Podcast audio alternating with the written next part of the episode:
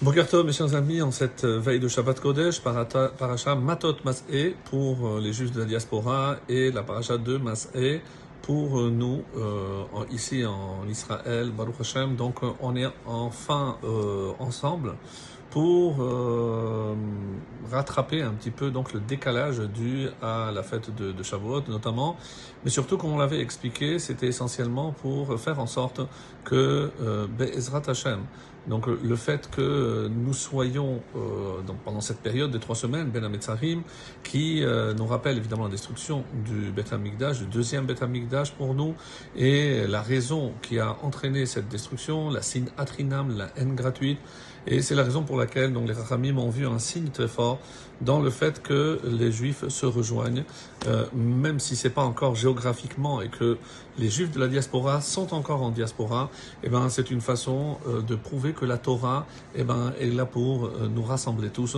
et certainement pas pour causer une séparation entre euh, les Juifs qui se disent pratiquants et ceux qui ne le sont pas encore. En tout cas, donc euh, on est euh, également Rosh Chodesh Av, le, premier de, du mois de Av, et je rappelle donc si hier était la Iloula de Rashi, Rabbi, Shrak, Shlomo Yitzhaki, le célèbre commentateur de Troyes, donc aujourd'hui c'est la Iloula de Aharon à Kohen. C'est d'ailleurs pour le détail, la seule date qui est marquée dans la Torah concernant le décès d'un des euh, personnages euh, clés de la Torah. On ne connaît pas la date, euh, la Torah en tout cas ne précise pas pour les Avot, Avraham, Isaac et Jacob, pour les douze tribus non plus, on ne connaît pas Moshe lui-même, on a déduit que c'était le Seth Adar, mais c'est clairement dit pour Aharon. Donc c'est dire que Aharon, par on a eu le mérite d'avoir les Hanané Kavod, les Hanané Kavod, donc c'est des nuées de gloire qui nous protégeaient pendant les 40 ans de traversée du désert et qui nous procuraient de l'ombre, la protection contre les, les, animaux, contre les insectes, euh, contre la chaleur et euh, donc tout ceci par rapport au mérite de Aharon.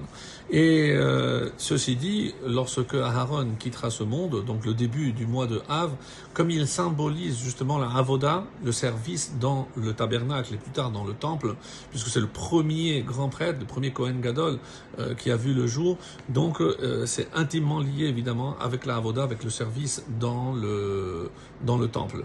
Et comme si dès que lui disparaît, eh ben le temple disparaîtra quelques jours plus tard comme ce, sera le cas à deux reprises pour le premier et pour le deuxième temple. Quoi qu'il en soit, donc, on est encore en le mois de Av, et il est bon de rappeler un enseignement de Aharon, bien que, que je rappelle, nous, nous avons l'habitude de commenter la Haftara. La Haftara est la deuxième de Shelosha de Puranuta, les trois semaines de malheur. Et euh, celle de cette semaine est, est également tirée de euh, Jérémie, du prophète Yirmiyahu. La première semaine, c'était la parole, d'Ivrei Yirmiyahu. Cette semaine, c'est Shimon, c'est l'écoute. Et la semaine prochaine, donc le Shabbat qui précède Tisha B'Av, Chazon Ovadia, c'est la vision. Donc on a ici évidemment une indication que ce qui est très important et peut-être le plus grave, c'est la parole. C'est pour ça qu'on commence par la parole.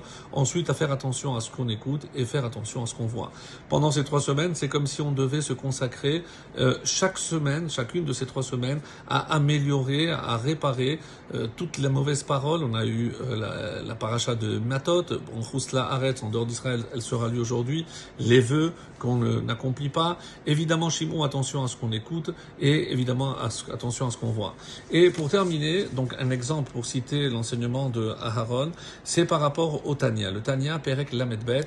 Pourquoi? Parce qu'il se base sur un, texte assez étonnant où la Torah dit si tu vois Chamor Sonaacha, le l'âne de ton ennemi. Comment on dit Sonaacha La Gemara dans Pesachim demande Misharia les Misne, on a le droit de détester, de haïr un juif.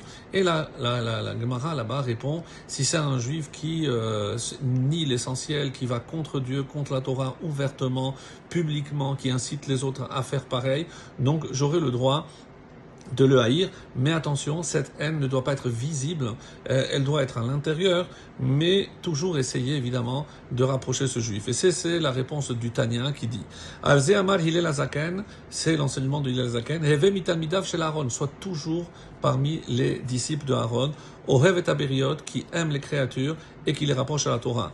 Dit le Tanya, le Balatanya, l'Omar mitorad, même pour ceux qui sont loin de la Torah, eh ben, lachen nikraim beshem beriot. C'est pour ça qu'on les appelle des créatures. Ils sont aussi des créatures de Dieu. Tzarich le moshchan bechavle ahava.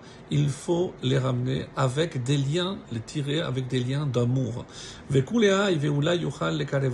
La, le Torah et la Hashem. Donc même si j'ai le droit, d'après la Torah, de détester un juif qui est contre la Torah, je n'ai pas le droit de montrer cette haine ouvertement. Je dois tout faire pour le rapprocher. C'est comme ça qu'il termine.